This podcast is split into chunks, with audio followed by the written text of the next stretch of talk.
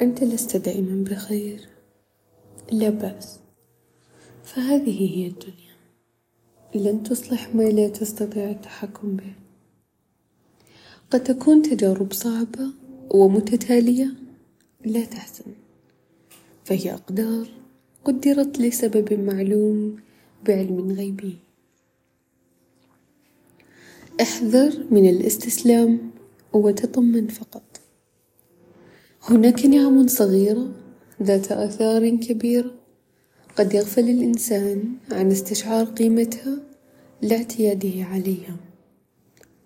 وما أن يفقدها يدرك حجم أهميتها وسر استدامتها ونمائها.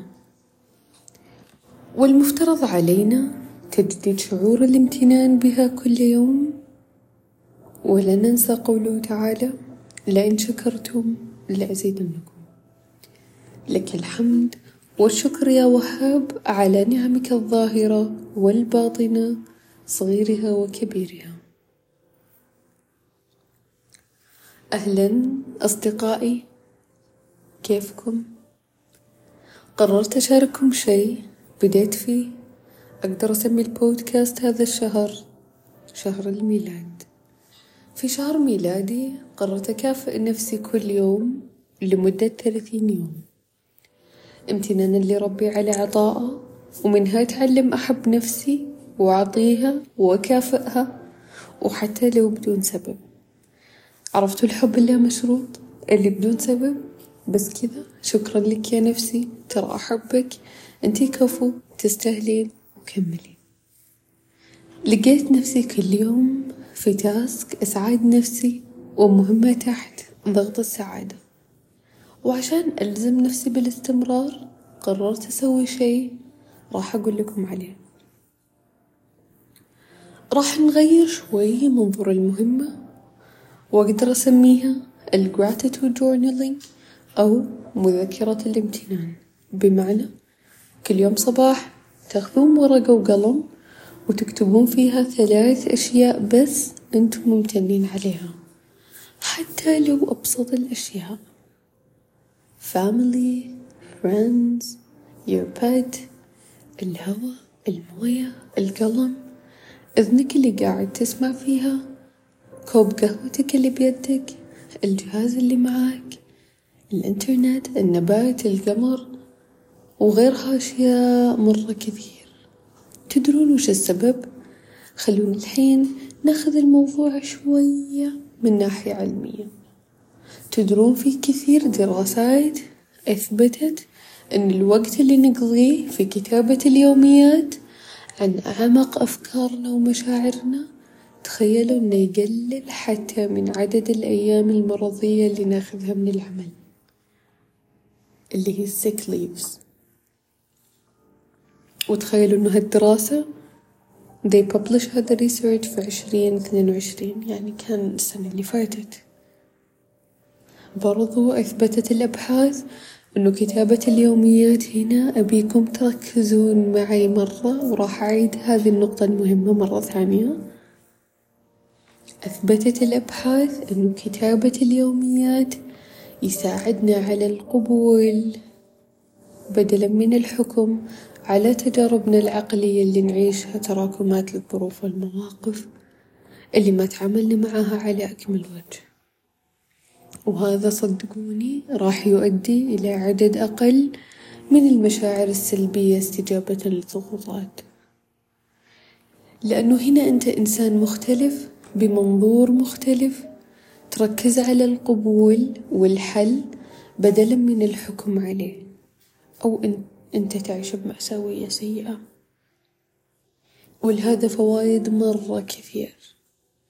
وهو اللي ساعدني حتى لو أقوم وأنا مرة أعاني عشان أبدأ يومي إن لا داليا الحمد لله.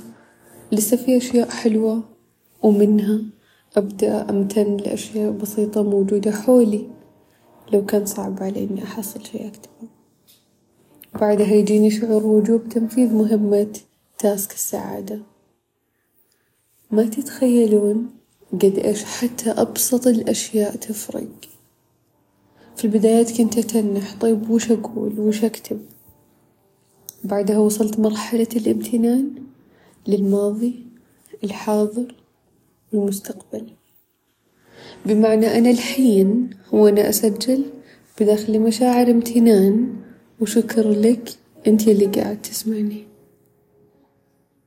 وترى حتى من الناحية العلمية فوايدها مرة كثير. مثلا تقليل القلق الابتعاد عن الدورة المستمرة من التفكير المهووس ودوامات الهواجيس. هنا أنت ترتب أفكارك بطريقة منظمة وإيجابية. لأنه المخ يضخم الحدث وتتراكم المشاعر السلبية فيه. والنتيجة رؤية ضبابية أو أقدر أقول غيمة سودة أو المرحلة اللي إحنا نسميها الفوغ and blurry vision لأنه دايما نتيجة صفاء الذهن هي طريق واضح منظم لهدف ثابت دون عقبات أو تعثرات نفسية. أيضا تحسين الوعي والإدراك للأحداث برضو تنظيم العواطف بمعنى تعطي كل شي حقه. ووقته وبعدها تسمح له بالرحيل. ما ننسى تشجيع الوعي.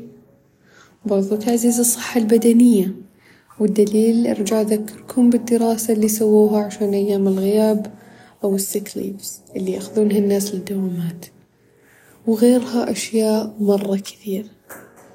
لا تبخل على نفسك ببال مرتاح. صدقوني صحة عقلك هي السلاح. لا تخلي نفسك عليك قودها لك. أحيانا ما تعرف وين تسوقك الأقدار بس أستمر بالسعي. وراح تتعرض لصفعات كثير صدقني. ولكن لا تنسى يحتوينا عوض الرحمن ونعرف أنه سعينا ما خاب أبدا وأنه إحنا دائما موجهين لقدر أجمل. الامتنان مستوى عرفان عالي. وهذا يتطلب وجودك فيه بشكل متدرج. فلا تمارس التأنيب على نفسك لعدم الامتنان مع كثرة الدعاوي والنداءات. له تدرج حسب وضعك. ولا تخدع روحك عشان ما تقع في الفخ. أنا شخصيا الامتنان اليومي ساعدني نفسيا مرة كثير. ساعدني أعيد توجيه تركيزي بدل ما أكون مركزة على نهاية اليوم على اللا موجود في حياتي صرت أركز على اللي عندي. والله العظيم إنه فرق معايا مرة كثير. كل يوم أتحمس أعدد فضل الله علي في أصغر شي حتى لو بس موية نظيفة قادرة أشربها وأبلعها بشكل سليم. الحمد لله. أتمنى لكم يا رب أيام مباركة مليانة بضغوطات تحت تنفيذ أمر السعادة الذاتية وأتمنى لكم يوم سعيد وفي نهاية البودكاست اللطيف القصير أبي منكم في التعليقات تتركوا لي ثلاث أشياء بس أنتم ممتنين عليها اليوم That's it. Bye bye.